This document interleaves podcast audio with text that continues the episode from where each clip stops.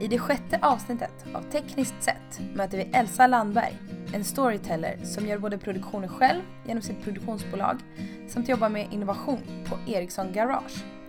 Elsa är en nyfiken och upptäckande person och har under de senaste åren gjort en hel del projekt världen över. Hon har bott i Singapore och jobbat på en startup samt pluggat på NUS Business School. Hon har även gjort klimatrelaterad research i Latinamerika och engagerat sig i ett utbildningsprojekt i Afrika. Elsa brinner för innovation, att berätta historier och möta människor. Och det var ett riktigt trevligt och inspirerande möte vi hade när vi spelade in podden. Nu lyssnar vi! Ja, men då... Nu kan vi köra igång. Ja. Hej och välkommen till podden Elsa Landberg. Tack så mycket. Kul att vi äntligen har fått till det här. Verkligen. Ehm, vi har ju verkligen hållit på ett tag att eh, få ihop allting. Ehm, men nu, jag tänker att vi eh, kör igång direkt med att du ska få presentera dig själv lite. ja. Ehm, eftersom att eh, jag inte har så bra koll på dig sen tidigare så är det nog många andra som också är nyfikna på dig. ja, jättekul. Jag och verkligen instämmer i att det är kul att vi får till det här. Ehm, men jag heter då Elsa och är precis, um, säger man, nybakad civilingenjör i medieteknik. Eh, och har väl alltid haft ett intresse av teknik och liksom känt att det fanns, ja, det har funnits ett kall åt den branschen. Mm. Ehm, och eh, jag, just i dagsläget så jobbar jag på eh, Ericsson Garage eh, som är Ericssons stora liksom, innovationsavdelning skulle man kunna säga. Okej. Eh, och parallellt med det så driver jag produktionsbolag. Mm. Eh, drömmer om att bli producent en vacker dag. Så att ehm, det är vad jag gör. Vem jag är är mycket mer än så. Men, eh, ja. Men det kommer vi nog in på. Ja. Men eh, kan du inte berätta lite mer om Ericsson Garage? För det är någonting som jag aldrig hört talas om. Mm. Och det är verkligen inte så jättemånga som, eh, som har det märker vi. Ehm, det är ju då liksom Ericsson som företag, ett jättestort IT-företag, har implementerat liksom 3G, 4G, kommer nu implementera 5G. Eh, och har otroligt mycket kunskap. Eh, ett stort bolag och i den storleken så kan det finnas ganska många utmaningar. Eh, och när det kommer till att vara innovativt, alltså på ett stort företag, eh, så har man sett att det finns fördelar med att faktiskt men, ha som en egen avdelning som jobbar med innovation och de projekten som, som kanske handlar om att skapa mer nytt och sådär. Så det är det som Ericsson Garage eh, är och Mm. gör. Mm. Och sen då vilka områden som man utför den här innovationen på. Eh, vi har fyra tracks brukar vi prata om. Eh, så då är det eh, Startup Track som är lite liknande en inkubator. Alltså du tar in startups och, och hjälper dem att skala och växa och bredda deras kontaktnät och liksom rådgivning inom någon Mm. teknik som de kanske sysslar med. Eh, sen så har vi akademispåret och där är det research som görs. Eh, tar in studenter som liksom skriver sina theses. Mm. Eh, om man gör lite svengelsk översättning där. Ja. Ehm, sen så är det eh, men liksom kundspåret, så det är hur man gör, jobbar med kunder. Sen så är det även eh, employee, alltså employee tracket. Så att Okej. alla anställda ska ha en möjlighet, har de en bra idé så kan de jobba med Ericsson Garage för Just det. För så startup det är externa startups. Precis. Och research blir då med akademi, jobba med akademin helt enkelt. Ja, Och sen eh, har även de anställda en chans så att säga. Men om de har egna liksom, idéer från sitt eget huvud. så att Ja, säga. Som exakt. kanske kommer från sitt arbete eller liksom har lust att göra någonting precis. lite utöver arbetet. Exakt. Mm. Men ofta, precis, ofta är det precis som du säger att man kanske jobbar med någonting och ser ett problem och behöver liksom ja, men musklerna från företaget eh, för att kunna re- realisera idéerna. Eh, så det är precis som du säger.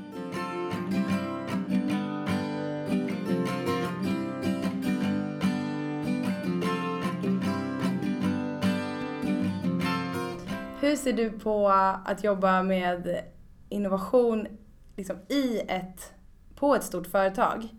För jag vet att du har drivit många egna projekt. Och hur hamnade du här gentemot att, eh, hur valde du liksom ett företag mot att driva vidare dina egna projekt? Mm. Ja, gud det här är verkligen någonting som, som jag har reflekterat över eh, mycket för att kunna landa i. Eh, jag tror att man men som ung och liksom ny i karriären och man är så hungrig och, och jag pluggade ju civilingenjör vilket är väldigt mycket studier och väldigt så här, teoretiskt. Um, men har alltid varit lagd åt ett håll som är mer så här, ja, med uppkavlade armar och liksom ut och göra. Eh, så att för två år sedan ungefär så gjorde jag ett av mina projekt. Ehm, jag eh, var på ett utbytesprogram med plugget då och eh, åkte till Singapore, pluggade där. Men jobbade även på ett startup. Och då, alltså, då vart jag väl fast. Det var ju så kul att jobba på startup.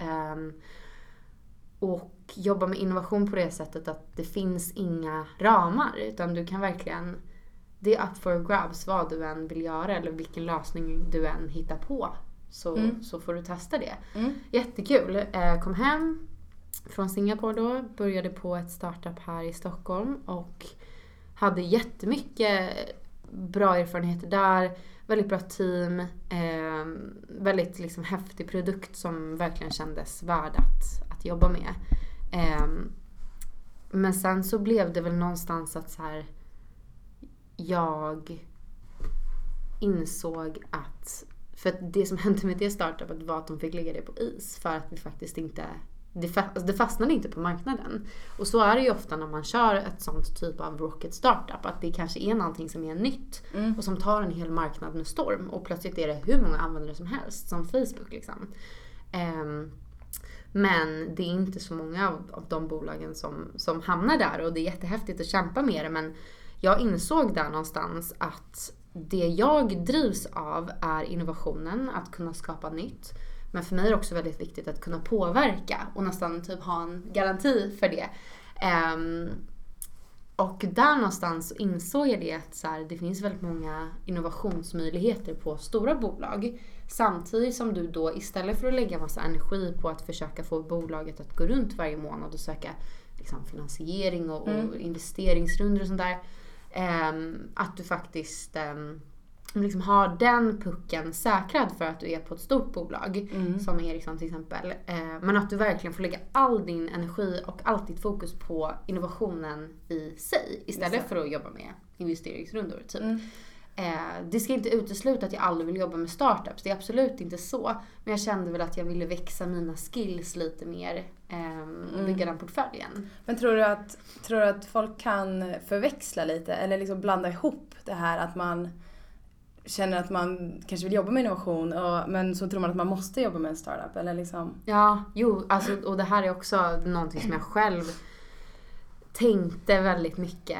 Eh, fram tills att jag läste en så bra bok. Jag tror att den heter något så här How to sig when everybody else sags eller någonting. Mm. Eh, skriven av en entreprenörstjej, amerikansk. Och hon förklarar väldigt bra att så här, innovation det är liksom ett paraply. Eh, och hon har massa benämningar på olika typer av sätt du kan jobba med innovation. Så dels är det liksom, jag tror hon kallar det för gazeller eller någonting så här, Mark Zuckerberg. Du, mm. Du, eh, du har nästa Facebook eller du, alltså så här, de där som syns på alla techtidningar. Eh, sen så har du eh, men, intraprenör som då är liksom, hon benämner dem som skunkar eller någonting. Att så här, men, då är du innovativ men under ett stort företag. Du kan även vara innovativ genom att eh, jobba med samhällsproblem och försöka lösa gamla samhällsproblem. Eh, U-länder, eh, matförsörjning, sådana saker. Vara innovativ på det sättet. Eh, och då kanske man ofta behöver jobba statligt. Men du kan även vara innovativ genom att ja, jobba med ditt personliga brand eller mer så lifestyle innovation. Mm. Och det ser man jättemycket idag med, med liksom influencermarknaden och så här, hur mm. folk bygger sina egna brand och bygger sina egna businesses på någonting som är mer livsstilsorienterat. Just det. Så. Så att det finns verkligen, har du en drivkraft att vilja skapa nytt, då så kan du ju få utlopp för det här på väldigt många olika sätt. Ja. Ehm, Ja, för jag tror att många kan känna att man liksom har den drivkraften att man vill göra saker. Man Mm. vill kanske förändra eller man vill liksom förnya. Men det är ju en stor risk just att starta eget är ju en, eller ja, jobba på en startup. Det är Mm. ju som du säger en stor risk. Mm. Men om man jobbar på ett större företag så har man ju tryggheten i sin fasta anställning förhoppningsvis. Och eh, att företaget har liksom vissa ramar som ger trygghet. Ja. Och för mig, nu tar jag över diskussionen här, men apropå vad jag gör nu. ehm, för mig blev det en insikt av att så här, men jobbar på startup, ehm, som anställd då kanske, var jag i det fallet. Eh, jättebra, men man jobbar ju dygnet runt. Eh, och jag känner liksom ganska stort intresse av att inspirera, alltså dela med sig av sina personliga stories. Så att man kanske är mer inne på den här lifestyle, låter så konstigt, men mer liksom personliga liksom, biten. Gillar jättemycket att vara ute och, och tala och skriva texter, göra videoproduktioner. Eh, så jag började hålla på med det och det har gått ganska bra. Så nu har jag vid sidan av ett produktionsbolag också. Eh, och om jag ska försöka få det att växa, men ändå gå igenom alla de här jobbiga erfarenheterna man måste ta med kunder, produktion, allt vad det är. Beräkna sin tid, allt som är under ett produktionsbolag. Mm. Då blev det en väldigt bra liksom, match att vara då entreprenör. För att jag hade aldrig kunnat jobba på ett startup och driva produktionsbolag. Nu säger jag inte att jag inte jobbar mycket på mitt nuvarande jobb, men det finns lite mer ramar för så här, nej men alltså nu, nu ska vi ändå liksom, nu är vi klara för dagen. Alltså startup-mentaliteten är så här, hej du ska sitta här dygnet runt. Alltså, Mm. och det känner jag att då presterar inte jag särskilt bra heller. Behöver det här egna för att vara inspirerad och liksom glad och Mm. så, prestera bra på jobbet. Ja. Så man får hitta sin, sina drivkrafter tror jag. Mm. Och sin balans. Ja.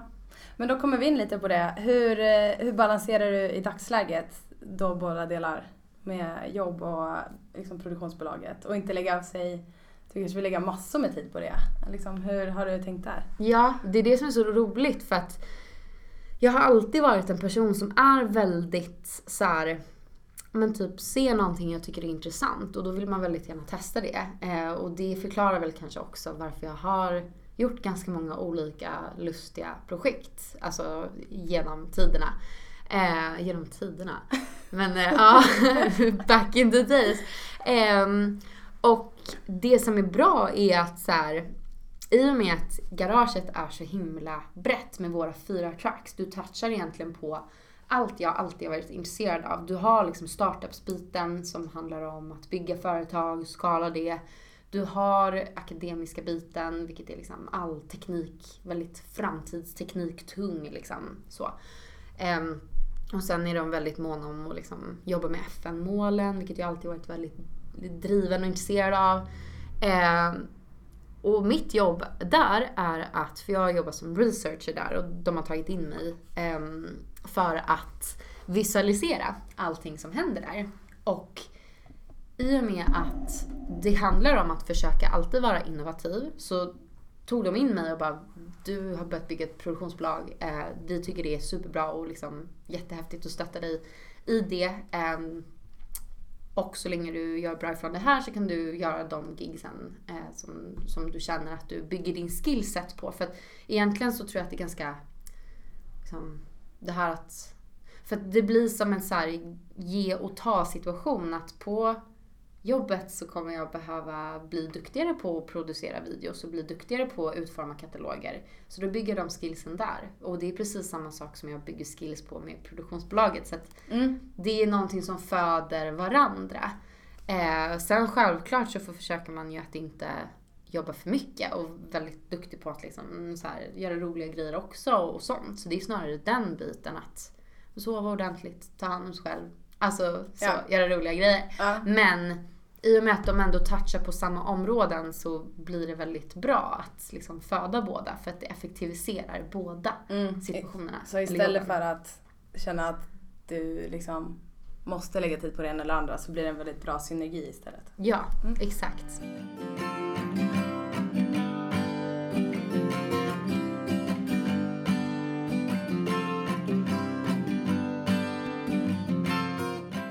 Dina projekt som du nämnde tidigare, vad eh, vill du berätta lite? Är det något speciellt du vill att vi ska börja med? Jag vet att du har flera projekt som du har Ja. hållit på med. Ja. Nej men och det här är lite så här, det här känner jag väldigt gärna, mm, eller väldigt gärna. Det här känner jag att jag väldigt gärna vill prata om för att det handlar ju om det här med någon slags bias om att men så här, ska du plugga tech, ja men då kanske du bara kommer sitta framför en dator. Och mina projekt, som de då kallas, är raka motsatsen till att sitta framför en dator. För mig var det, jag började plugga medieteknik eh, för jättemånga år sedan, 2011. Och började och hade väl ingen riktig så här, känsla av att jag kommer, i och med att jag tycker det teoretiska, det funkar men det är väl inte så jättetriggande i stunden. Så gick det inte så himla bra liksom första åren. Jag var Nej. bara utgjorde annat strunt liksom. Jag tänker, Eh, ska vi jättesnabbt bara Mm. förklara vad medieteknik är Ja. för utbildning? Så Ja. man är lite inne på det. Ja. Vill du ställa en sån fråga? Nej men, Ja. kör på. Ja. Jo, nej men eh, i alla fall. Så jag eh, började plugga medieteknik eh, 2011 och jag minns när jag skulle söka för att det var verkligen så här, visste att jag gillar teknik. Eh, visste väl inte riktigt så här, ja men kommunikation, men jag tyckte Facebook var coolt för att det kom där omkring. Och Mm. då så hittade jag ehm, först design och produktframtagning som jag sökte. För då tänkte jag att design, ja men det är bra, då kan man vara kreativ, tänkte jag. Men sen så såg jag i andra ansökningsrundan medieteknik och läste om det och tänkte att men, det här är ju framtiden. Eh, vilket gjorde att jag började. Och medieteknik är väldigt brett skulle jag kunna börja med att säga för att det härstammar egentligen ur datateknik. Eh, det handlar om att på något sätt så här, kommunicera genom tid och rum genom teknik och det är otroligt brett. Det är liksom kommunikation i form av video, i form av applikationer, eh, sociala medier, eh, ljud. Så att det beror väldigt mycket på vilken inriktning som du väljer att ta. Mm. Ehm, Men det är ganska, eftersom du säger att det kommer från datateknik så är det ändå mycket programmeringstungt och mattetungt. Eller Ja, precis. Alltså det är ju... eh, För att få bli alltså, ingenjör så krävs det ju liksom vissa poäng matte och vissa poäng av teknik och fysik och allt det där. Så att det scopet är intäckt och sen absolut som du säger ehm, när man ska ta fram applikationer och videoteknik det är ju som det är ju programmering fast olika språk liksom. Ja. Beroende på vad du väljer att jobba med. Mm. Men det blir också en drivkraft för att du ser väldigt lätt resultat. Eh, vilket gör att det är lättare att faktiskt förstå varför du ska lära dig hur man utvecklar de här produkterna också. Mm.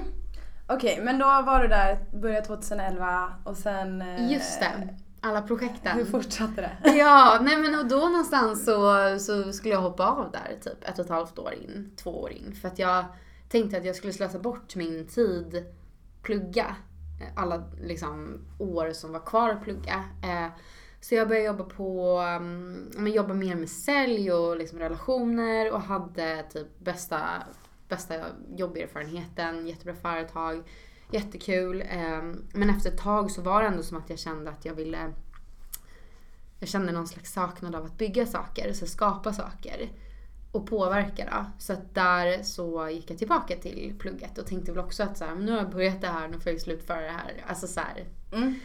Ehm, och då så blev det en drivkraft att försöka typ tillfredsställa min liksom eh, överenergi kan vi säga. Eh, och försöka hitta projekt man kan göra under paraplyt av alltså medieteknik. Eller liksom, ja, inom techindustrin. Ja. Ehm, så att jag började försöka kolla efter stipendium som jag kunde söka och liksom hitta incitament till att plugga för då för att ha bra betyg för att kunna få stipendie.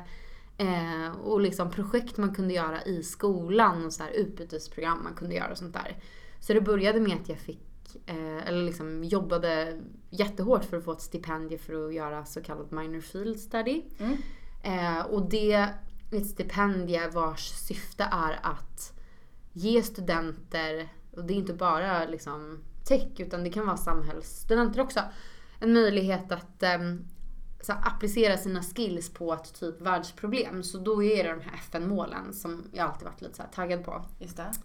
Så då får man hitta ett projekt som man ska göra. Det kan handla om att liksom förbättra vattenkvaliteten på, ja men någonstans. Mm. Ehm, det kan handla om... Typ eh, bygga ett solvärmesystem eller... Exakt. Så det är ja. verkligen så här up for grabs vilket eh, projekt man vill ge sig in i. Eh, så det gjorde jag i Latinamerika i två månader. Två månader. Mm. Ehm, så det var ett projekt där man lärde sig väldigt mycket att så här, trolla med knäna. Typ. Vad, vad gjorde du då? Då så var jag på ett klimatriskmobiliseringscenter. Eller egentligen, det var ett alltså, klimatcenter. De jobbade jättebrett. Jag gjorde en studie på en applikation som de använde. I och med att jag är medieteknik så vill jag ha någonting som handlade om liksom, information och kommunikation. Eh, I Belize, där jag var, så har de väldigt många orkaner och så allmänna naturkatastrofer för att de ligger, ligger så geografiskt sett. Ja. Ehm, och de som jobbar i regeringen behöver redan på förhand kanske bestämma sig, ska vi bygga en bro som ska hålla nu i massa år, om fem år, om vattennivån har höjts ehm, på grund av klimatförändringar, då kanske vi måste se till att bygga bron på den här höjden och inte den här höjden, för då kommer den vara dränkt liksom, om några Ja. år. Eh, så det var ett verktyg som de använde då för att på något sätt eh, informera och utbilda alltså decision makers, så här, de som ska ta beslut. Så att jag utvärderade det. ehm, så det var det jag gjorde. Eh, och det var två månader av så här, försöka synka alla kriterier och krav med insamlande av data som krävs från att skriva en uppsats. För allting är att man ska skriva en uppsats om det här det. såklart. Så Just det var liksom ens Mm. bacheloruppsats. Mm. Um, synka det med att vara i ett utvecklingsland där saker och ting inte riktigt alltid är beräkneligt. Och, inte för att det nödvändigtvis har att göra med utvecklingsländer men det är väldigt liksom, vanligt att ah, nu kommer inte bussen. Nej men Alltså, annorlunda kultur också. Ja. Exakt. Så väldigt mycket så här, då den tiden var väldigt jobbig och väldigt så här, påfrestande. Men blev som en början till att lära sig att trolla med knäna och bara vara lite cool i alla situationer. För att det löste ju sig, oftast löser sig saker väldigt bra. Eh, så länge man inte släpper, släpper dem. Ja. Eh, utan jobbar vidare med dem. Mm. Så det var ett projekt. Ehm, och där tror jag som sagt att men man blev lite tuffare liksom. Fick prova på att göra någonting i sin karriär men som inte går som man har tänkt sig Ja. helt enkelt. Mm. Och sen så eh, något halvår senare så um, var det en annan, då, ett utbytesprogram som också gavs genom plugget egentligen. ehm, där man som student hade möjligheten att plugga då business eller på NUS Business School som ligger i Singapore. Just det. Mm. Och sen för att liksom optimera alla studier så skulle man också få jobba på ett startup. Ja, kul. Eh, Jag var också på NS. du var ja, det? Ja. Nej vad Ja. kul! När då? Eh, vad var det? 2014 Okej. var det. Men inte var på, ja, Mm. inte på, heller på business. Jag läser ju typ ja, programmering och ja, Okej. lite, vad heter det? Reglerteknik och sådana.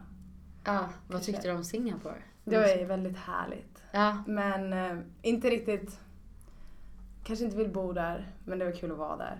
Skulle jag säga. ja. Vad tyckte du? Nej men alltså jag skulle nästan kunna kopiera allt du sa. Alltså verkligen så här.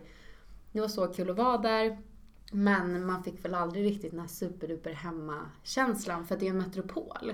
Det slussas ju in och ut folk som ska jobba och sen lämnar de flesta efter två år kände Ja. jag. Det var ju bara... Och jättemycket också när jag, alltså in, eller liksom inställningen jag hade när jag åkte dit var ju att det är typ ett bra ställe att bo på om man ska resa ut i Asien. Ja, Så att då var man ju inte riktigt så här, kanske inte tog tillvara på allt och se allt som fanns i landet. Mm. För man var mer inställd på så här, att åka därifrån. ja gud. Du reste mycket där kanske? Ja, ganska. Eller Ja. jag reste mycket till eh, Malaysia för det var min pojkvän. Och sen Ah. så reste vi en del till Bali och Thailand och så. Ja. Men gud så, ja. Och det blir verkligen så här, ja men hur vill man designa sitt liv liksom? Ja. Eller så man fick lite perspektiv på att Ja, du kan vara expat i några år och kanske om du har familj att leva det livet och Mm. liksom lära känna massa andra expats och så åker du mm. på helgerna någonstans och ser världen typ. Det, jag tyckte det kändes kul att Mm. testa på ja. Singapore. Mm. Ja, men i alla fall. Nej, men så där, som sagt, där vart det så här, för att ofta tidigare så, jag vet inte vad det beror på. Um, om det är uppväxt eller erfarenheter eller folk man umgås med men jag tyckte alltid att det var så jobbigt att liksom, men som Belize-erfarenheten, det var så himla mycket misslyckanden, var så mycket så här, press över det, att det gick inte som du hade tänkt dig. Oh my god, liksom, you're doomed, typ den. Mm. I Singapore så... Från, från dig själv eller från... Trod, var det från dig själv eller trodde du att det var vad andra tänkte? Det var ju en kombination av att det faktiskt var feedback, eller jag kanske var i kontexter där folk är väldigt, antingen att de är väldigt duktiga på det de gör, så att man inte kan acceptera att, ja men, I'm still learning liksom. Ehm, fick tyvärr inte alls mycket liksom, uppbackning från min skola då när jag skrev till exempel Okej. bevisarbetet. Ehm, men egentligen med alla saker. Att så här, jag vet inte riktigt var det kommer ifrån. Kan Nej. absolut varit från en själv också med så här Men det var ju också liksom faktisk feedback. Ja. Eller vad man ska tänka, inte bara liksom ens eget huvud. Ja, jo men ja, alltså Ja. det är inte så att jag tycker att jag har blivit orättvist behandlad och sådär men ibland om man ska göra vissa saker för första gången då är det väldigt mycket mer tålamod som krävs ju. Ja. Och så här, om jag skulle ha gjort intervjuer i Belize kan vi säga, Ja.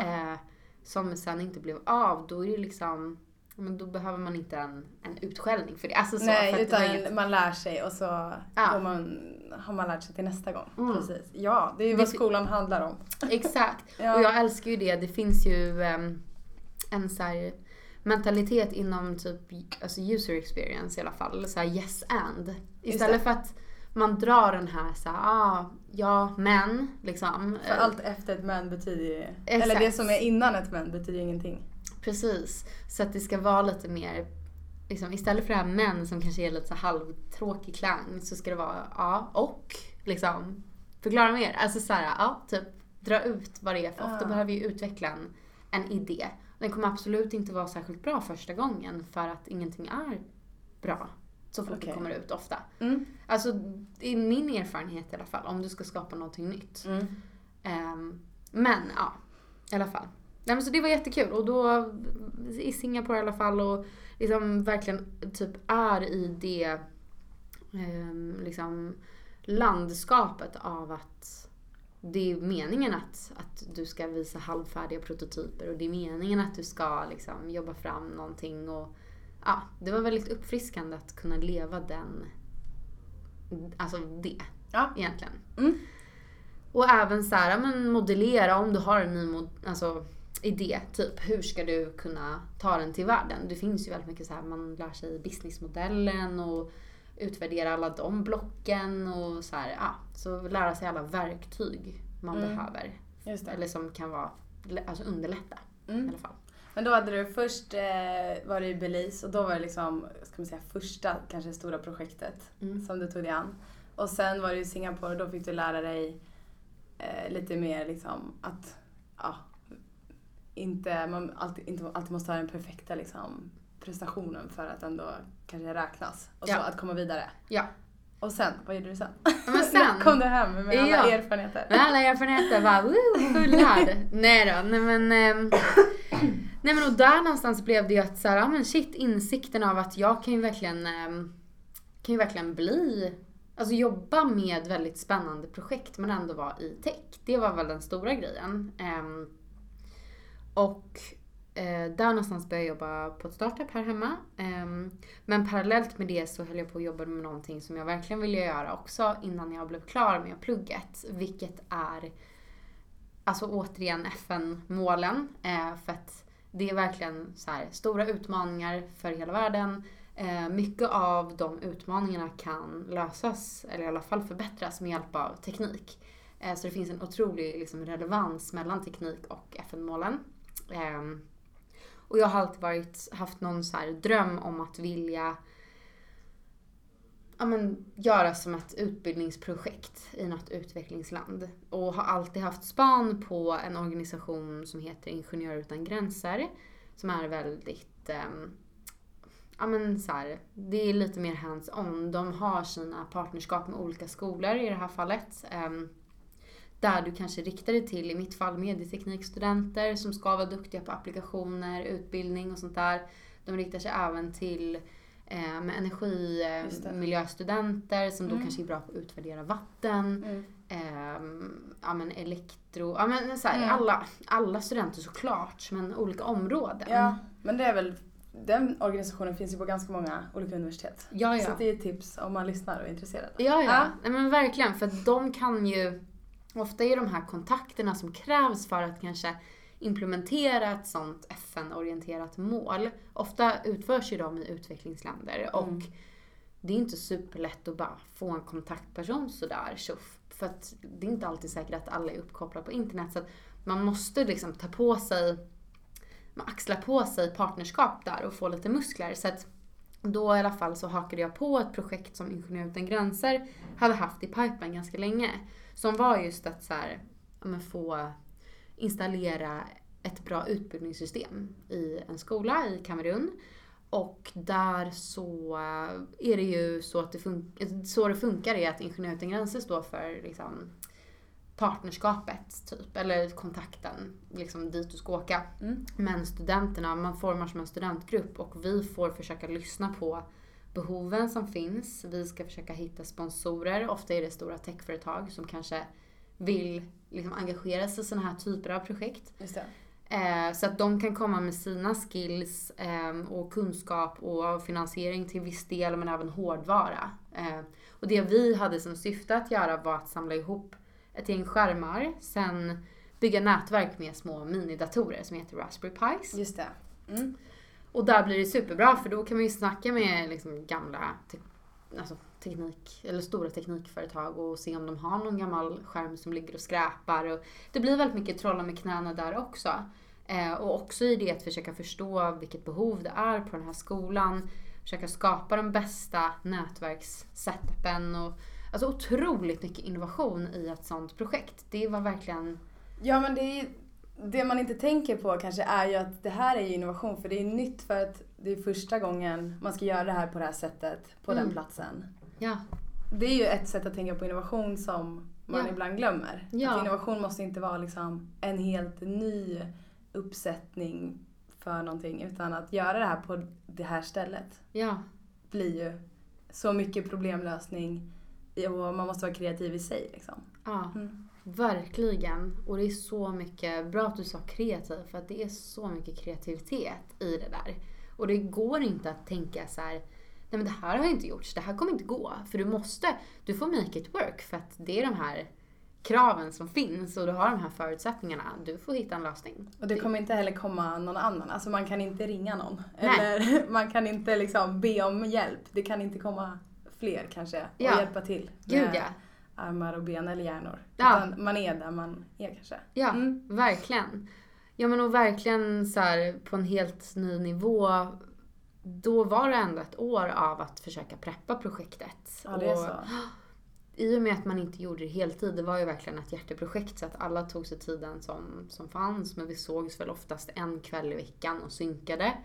Eh, men det är allt att liksom ringa upp så här, potentiella sponsorer, springa på möten, pitcha dem och liksom försöka sätta projektet i, ett bra, i en bra kontext också.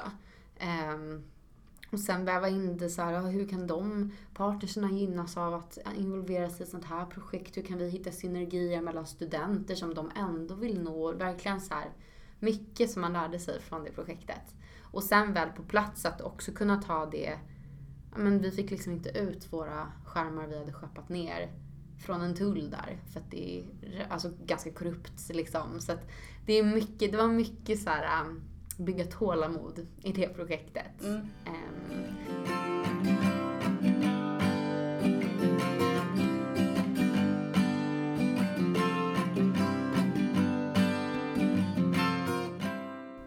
Funderar på vad en bra... Är det något mer du vill berätta om projektet där?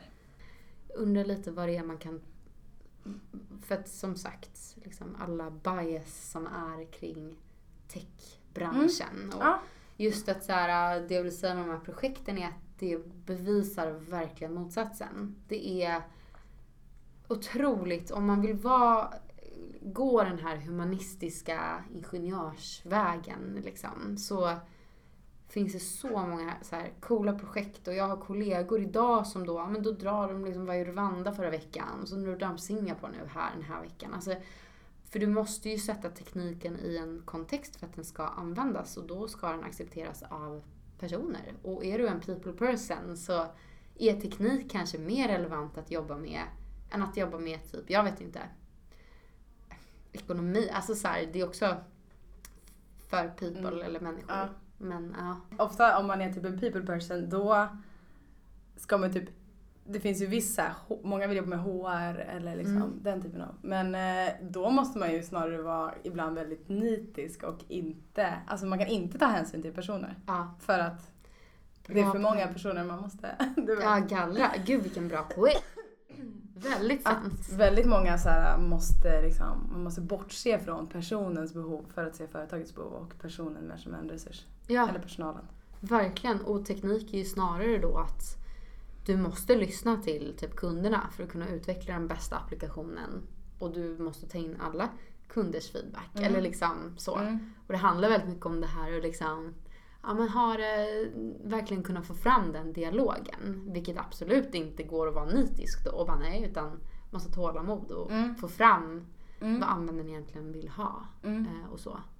Men om du tänker mer på då, det du pratar om med bias. Vad, eh, liksom, vad tänker du, hur ska vi jobba för att liksom komma vidare? Ja.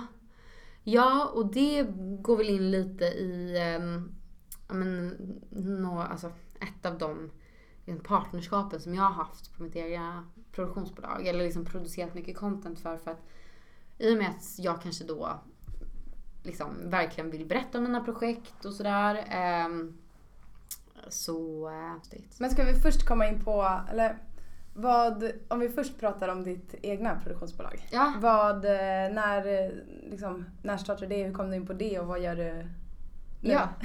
Ja.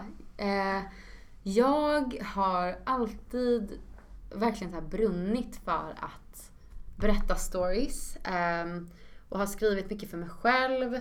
Har eh, på senare dagar börjat försöka liksom men producera mer video och så här, bild och sånt. Um, och jag startade i höstas. Um, och det var efter att jag sen ett halvår innan det hade suttit själv och typ lekt framför kameran och berättat om lite inspiration som jag känner att jag kanske har saknat genom alltså senaste åren egentligen. Och särskilt när jag har pluggat teknik att det har verkligen saknats mycket lättillgänglig information som förklarar så här, ah, det är det här som händer inom techbranschen. Um, och började leka med det och sen så började man märka att det fanns lite efterfrågan där och då var jag tvungen att starta enskild firma och så gjorde jag några jobb. Ehm, och sen så har jag även, ja men blir ju det att man kanske partner upp med organisationer som har, eh, ja men som jobbar med till exempel jämställdhet i techbranschen.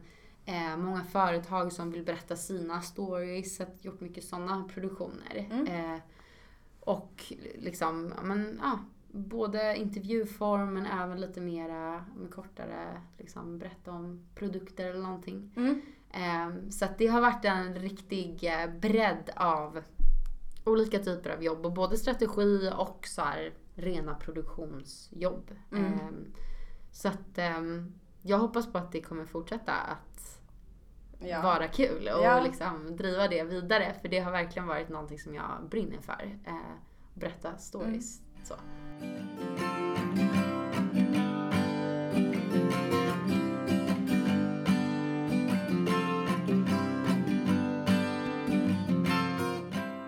Nej men det känns som att du är väldigt självsäker och ganska avslappnad Mm. som person. Och eh, just när man jobbar med media, teknik Mm. och kanske produktionsbolag eller liksom att när man jobbar med mycket kommunikation och content och liknande.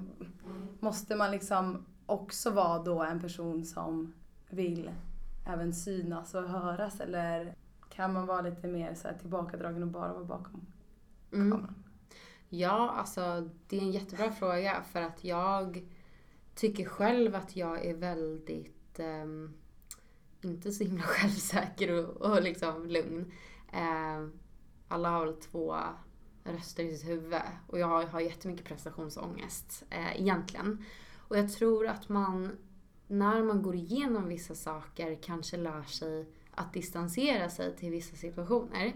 Eh, och genom att distansera sig så kan man bli mycket softare när man jobbar i team. Alltså typ när jag jobbade på startup här i Stockholm, det var väldigt många situationer som var väldigt krävande av alla oss. Uh, man fick verkligen så här, testa sina gränser.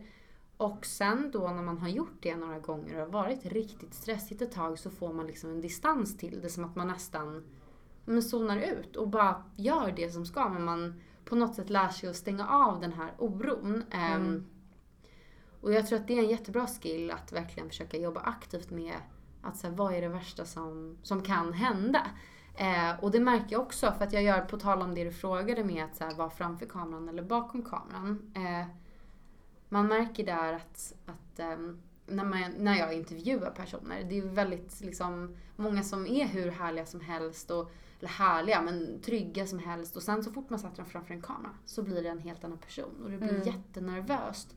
Och jag tror att det är typ att vi lever i ett ganska prestationsorienterat samhälle. Just där det inte finns utrymme för utkast liksom. Så här, ja men vadå? Vi intervjuar dig om någonting framför kameran. Eh, det är standard och det är normalt att man får säga samma mening fem gånger för att kunna få den bästa tagningen. Det är liksom inte en helt supervälpolerad film. Wow, här sitter jag och bara langar replik efter replik. Det finns inte, det är inte verkligheten. Det är precis som alla flöden man ser överallt. Det är liksom, det är alltså lång tid av jobb bakom det. När jag producerar videos då är det liksom, en bra video är ju 100 timmar minst eh, i produktionstid. Och det är också väldigt så svårt att kommunicera till kunder eller partners att för att det här ska bli bra så är det väldigt mycket tid mm. alltså, i ryggen. Mm. Eh, och jag vet inte om det riktigt svarade på din fråga men jag vill ändå säga det att så här, men apropå när man in intervjuar personer att liksom, var inte så, så nervös framför kameran för att alla har sin story att berätta och liksom, ofta behöver du bara jobba fram den. Ja. Eh, men sen är det klart att du kan absolut specialisera dig på att jobba bakom mm. produktionen eller vara den som är liksom programledare mm. eller vad man väljer att kalla det. Ja, men jag tänker just så här, om man är lite mer av liksom ett vad ska man säga, ett fåmansföretag ja, så ja. måste man kanske göra båda. Ja. Även om man inte är så bekväm med båda i början. Så. Ja, tyvärr så är det ju så att ofta gör det ju lite ont. Eh, alltså det vet man ju från att ha jobbat mycket startups. Det är ju liksom vad grundare ja men det vi ser det är ju alla framgångssagor och det är liksom tjoho, nu har vi tagit in så här mycket. Alltså så här, herregud, då har man hållit på och strugglat i fem år innan det händer. Mm. Och det syns inte, ingen skriver ju om det. Så att... Nej, det är ju väldigt mycket det vi läser och ser är ju eh, liksom en bild ja. av verkligheten. Gud ja. Och även så här, det finns ju dagar som man inte tycker det är superkul att liksom själv ställa sig och hålla någon föreläsning eller Alltså så. Och man får ju ha sina liksom, rutiner och processer. Det vet jag många som är riktigt duktiga föreläsare eller producenter. Alltså så, då har man ju sina rutiner för att gå in i nästan ett alter ego för att... Och köra en roll liksom. Ja, ja. exakt. Så att det där är verkligen... Ehm, ja, det är mycket mer jobb bakom liksom, produktion än vad man mm. Men hur ser du på den kanske polerade bilden som, eh, som visas liksom i många medier idag? Och hur vill du, liksom, hur ser du på det när du skapar innehåll? Um, jag tror att uh, saker och ting måste liksom vara visuellt appealing. Um, för att det ska fastna, för att det är sånt otroligt brus. Det är så mycket innehåll som produceras hela tiden. Men jag tror alltid att storytellingen är det viktigaste. Eh, och det är där liksom det kreativa kommer in. Att man måste förstå olika bitar av en story för att det ska finnas ett, alltså en röd tråd. Eh, och ett syfte med en story som man vill berätta. Eh, för då behöver det inte vara liksom världens mest polerade eller liksom använda den absolut finaste kameran eller vad som helst. Det går att göra ganska mycket med väldigt lite. Um, och sen angående det här med alla success stories, startups. Alltså,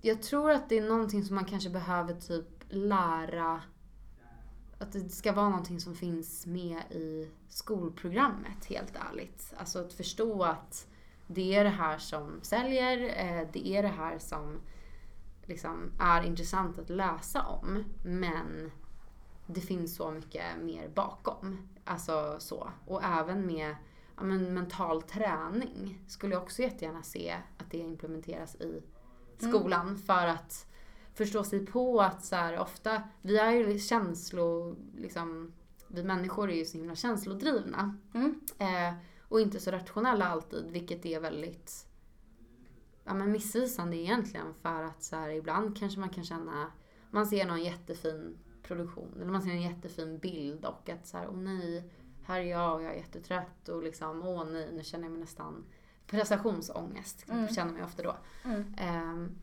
men att man ser inte alla timmar som ligger bakom den där bilden eller den där videon eller vad det nu kan vara. Eh, och alla gånger som liksom, jag har typ gjort en produktion och allting går verkligen åt skogen. Jag springer över någon gata och det är någon bil som tutar och jag tappar visst min kamera på gatan. Den, men det är så här, sjuka situationer som jag bara, ah, kan någon filma det här liksom? För det hade varit fett kul och det. Men det visas ju inte. Um, så att ja, om man liksom är lite mer öppen för att försöka förstå sig på produkter av alltså en skapande process och se allt jobb som ligger bakom. Det är klart att det blir en kanonproduktion då. Mm. Eller en kanonbild. Men då ska du också lägga 100 timmar. Och alla kan lägga 100 timmar. Så att det är bara att lägga de timmarna om du vill.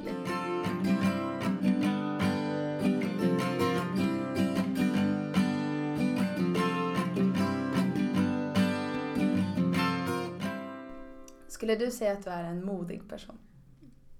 Gud ja. Det är nog eh, min största styrka faktiskt. Eh, och stark person. Eh, men mina, alltså mina föräldrar säger det att så här, men comfort zone bara, du har ingen. Du har ingen comfort zone, den finns inte. Um, jag vet inte om det är definitionen av modig. Men ja, verkligen. Vart kommer det ifrån då? Eller hur kommer det sig? jag tror att jag... Eh, men liksom... Kan det vara uppväxten? Att det var väldigt mycket så här ut och testa. Alltså redan när jag var liten. Eh, jag fick eh, men liksom flytta runt på olika skolor för vi flyttade utomlands. Och men så här, fick bara lära mig att adapt, alltså adaptera eh, in till en annan miljö. Och så funkade ju det. Eh, det gick jättebra. Och sen då blev du inte så rädd helt enkelt? Nej men jag tror att man liksom förstod ganska tidigt när jag var liten att så här, vad är det värsta som kan hända? Det är mm. inte så farligt. Mm. Um, nej men sen modig, jag vet inte vad definitionen av det är men jag är ju väldigt så här adrenalinstyrd. Alltså så, jag gillar äventyr och typ, ja, älskar så här, dykning och hoppa fallskärm. Ja, det ska vi göra. Och det var mm. väldigt liksom så här, ja, vi, mm. vi kör. Det blir nog bra. Typ. Mm.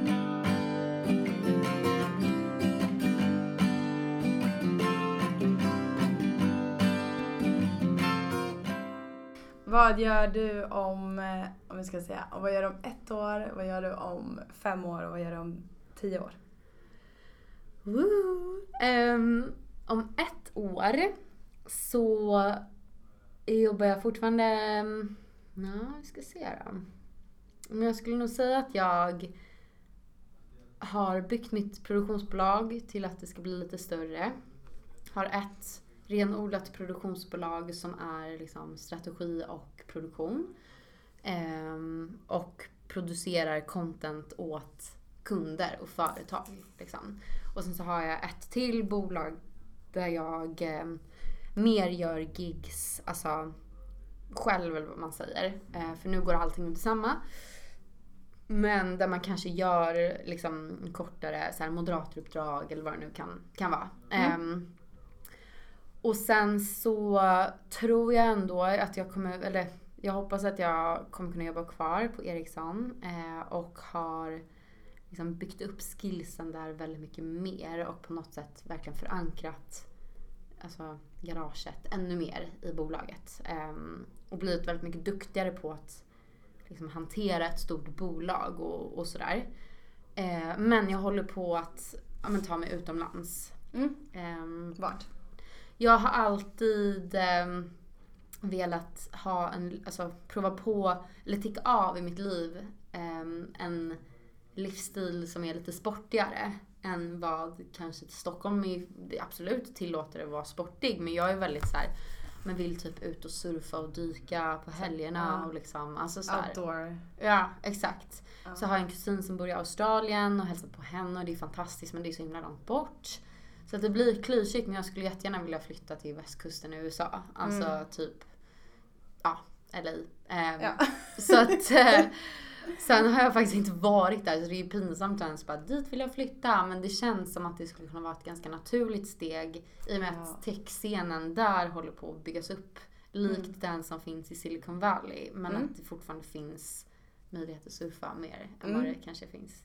Ja, lite sådär. Så att, ehm, LA är nice. Ja du har Så- varit ja. där. Hur många gånger har du varit där? Nej, jag har bara varit där en gång. Ja men ändå. Ja. Alltså, I förra våren, så ett år sedan. okej. Det är helt underbart. Hur det var det låter då? som en väldigt bra Ja, åh. Ja, men man vill ju inte åka hem. Nej, Nej. ja men då, då känns Så, det Väldigt vet- nära, du vet, både till bergen och till surfa. Min kille älskar ju surfa. Det är hans Ah. största intresse. Är det sant? Surfar du då? Lite. Ja. Ja. Surfar du? Ja, jättelite. Alltså jätte. Men jag tycker det är Ja, superkul. men du har testat? Ja. Mm, det alltså, jag vill ju bli bättre. Ja. Och kitesurfing är typ nästan så att det ligger mig varmare om hjärtat. Okej. För det Mm. började jag göra när jag var i Blistad och var själv Mm. och hade så sjukt tråkigt. Där Ja. kitar de alltså, så mycket. Ah, ah. Ehm, och det gör jag på, ja, men på sommaren också. Mm. Eh, är det ganska mycket på Mallorca och där kan man Ja. kita. Mm. Så det är superkul. Ja, Men ehm, fem ja, år. fem år. Mm. Då har jag bott då i LA kanske. Så töntig. Eh, nej men då har jag verkligen varit runt ännu mer i världen. Eh, och där kanske jag har liksom bott utomlands men velat komma hem. Men att jag fortfarande jobbar med någonting som tillåter mig att åka iväg på projekt utomlands. För jag har alltid varit väldigt så här, gillar olika kontexter och så. Olika ställen. Eh, och verkligen så här, helst av allt se att jag alltså jobbar för mig själv då. Att jag driver produktionsbolag och är producent för produktionsbolag. Som kanske då är mer orienterat i att liksom, om det är kunder som, som ska göra någonting som kanske har ett bolag som bygger på en teknik eller någonting. Vi, alltså så här, vi har ingen aning. Nu kommer ju 5G rullas ut som tillåter självkörande bilar och blockchain och AI och jag menar Tänk bara vad typ 4G gjorde och det kom liksom andra typer av streamingtjänster. Det kom sociala medier. Vad kommer då 5G innebära? Vad kommer vi behöva få göra för typer av produktioner för det här? Och där hoppas jag på att man kanske kan ha en, en liksom liten, eh, vad säger man? Eh, ja men har lite USP att man ändå Ligga lite i framkant. Ja, Mm. ligger lite i framkant ja. Att man ändå har lite koll. Alla som ändå har lite koll på teknik. Vilket egentligen är alla. Men att man kanske kan utveckla teknik Mm. också. Mm. Ehm, ja, vore fett att ha ett produktionsbolag där man också har möjlighet att utveckla produkter. Ha Mm. massa utvecklare. Det behöver inte bara vara strategi och produktion. Ja, det var bra. kom jag på det. Ja. Men i alla fall, nej men det vore fett. eh, Det vore riktigt kul. Så fem år. Mm. Ja, sen tio år kanske är för långt bort. Herregud, Alltså, det är väl jag vågar lite- inte ens tänka tio år framåt. Gud. Vad gjorde man för tio år sedan? Liksom? Då är jag 35, 36. Ja. Nej men då hoppas jag på att jag har familj. Det har jag alltid velat ha. Stor Mm. familj. Mm. Och typ fokusera lite mer på det. Mm. Liksom. Kanske ha ditt bolag så att det rullar på mer. Ja exakt. Verkligen. Men att man kan vara en mamma. Mm. Ja. Härligt. Ja. Ja. ja. Men har du någon eh, förebild? Wow. Det är faktiskt rätt kul för att vi pratar om det här nu i veckan faktiskt. Jag hade mycket förebilder när jag var yngre. Ehm, och jag har, liksom, då är det ju ofta det här klassiska. Sen när man är liten då har man väl typ Britney Spears eller någon på en poster i sitt rum. Eh, och sen så blir man lite äldre. Men då hade jag många coola brudar i, i tech Mm. som jag såg upp till. Men med åren och ju äldre man blir så kommer de här människorna närmare och närmare en själv. Först var den här liksom superstjärnan. Först är det en idol. Ja, exakt. Och sen så nu för något år sedan då var det mycket förebilder som är liksom Ja, typ Women in Tech. De kanske deltar på något seminarium och de syns och de jobbar med någonting som de brinner för och du vet sådär. Um, och nu på senare tid, alltså jag kan bara bli fascinerad av typ vänner till mig som jag ser som förebilder. Och någon kanske gör någonting i, sin, alltså i någon situation som jag beundrar och ser upp till. Så att jag måste tänka på det där med förebildsbiten. Eh, också för att man kanske är så föränderlig i vad man vill vara. För jag tror att man kanske kan hitta någon som man kan identifiera sig med och se att här vill jag vara om fem år. Mm. Liksom. Som kanske gör någonting bra i sin business men kanske inte en hel person som gör bra på alla plan. Utan man får mm. plocka mm. lite från... Ja. Exakt, man får plocka lite så här. Den här personen verkar vara en bra person med sina vänner den här liksom, personen ja, verkar ha så ja. soft syn på relationer mm. eller ja, vad det kan vara. Mm. Men nej, jag kan faktiskt inte svara på den på rak arm. Så. Britney Spears. Britney Spears. Det är hon som gäller. Då blir det. Nej, jag menar Madonna faktiskt. Men ja. Nej, hon är cool. Britney Spears ska ju komma till Gävle. Nej, till Sandviken i Skämtar augusti. Oh my gosh. Måste boka biljetter. Ja, så Gud, det visste inte jag. Gud, Enda kul. stoppet på Sverige-touren. Eller okay. vad säger jag? Ja, det blir enda stoppet i Sverige. Ja. På Europatouren.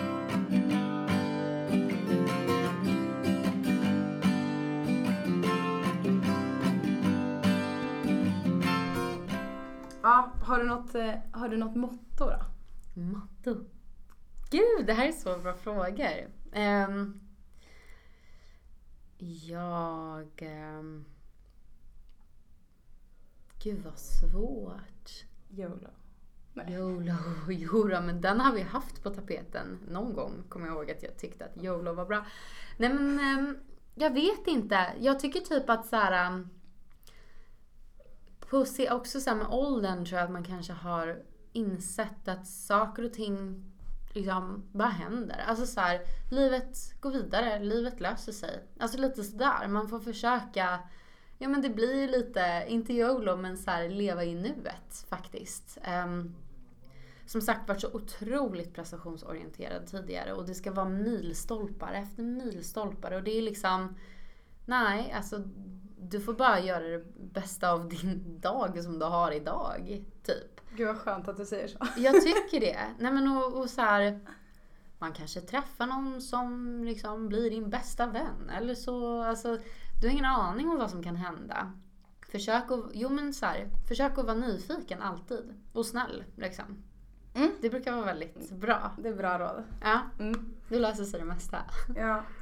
Ehm, har du några råd till den som eh, vill starta eget eller sugen liksom? Kanske inom då medieteknik? Mm.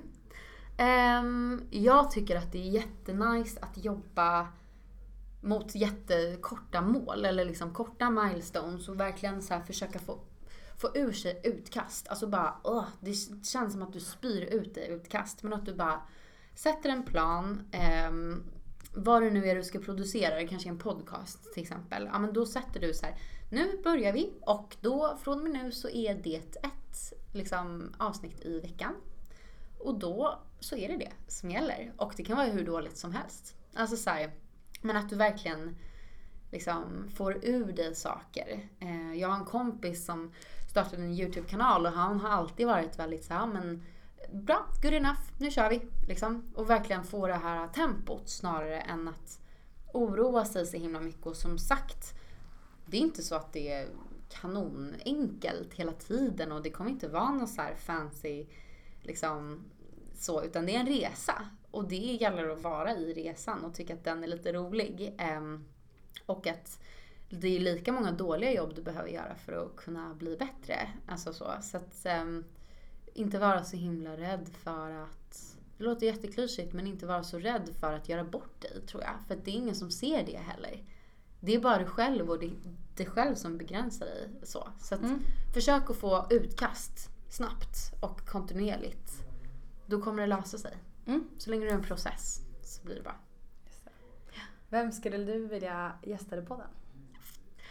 Oh, um, Wow, ja, men min eh, nära kollega som jag jobbar med, som jobbar med startup-tracket på, på Ericsson Garage, Mm. eh, Matilda. Hon har väldigt bra koll på det. Ehm, och sen så skulle jag säga... Ja, men jag tycker, alltså jag tycker, hon har ju varit i väldigt många poddar men jag tycker Elsa Bernadotte som är på Karma har, verkar vara en jätte liksom, soft person och har ett jättefint sätt att se på just det här med innovation och att så här, du behöver inte alltid veta 100%. Du kan göra det här och, och testa det här och liksom så. Så ja, Mm. henne skulle jag säga. Ja, Mm. ska jag kolla upp dem? Ja. Mm. Och var eh, hittar man dig om man vill veta mer? Hur kommer man i kontakt?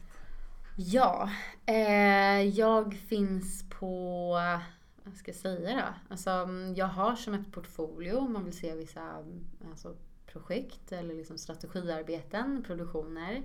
Eh, där så kan man söka på elsalandberg.com så finns jag där och där finns även alla socials inbäddade. Toppen, då går man in där. Tack för att du gästade podden. Tack så jättemycket! Ni har lyssnat på Tekniskt sett med mig, Lovisa Annevall. Gilla gärna oss på Facebook eller Instagram där ni hittar oss som Tekniskt sett podcast. Har ni några frågor eller tips på gäster så hör gärna av er där eller mejla teknisktsettpodcast@gmail.com. Gå också gärna in och betygsätt podden på iTunes, gärna med en kommentar. Då skulle jag bli väldigt glad. Tack för att ni lyssnade.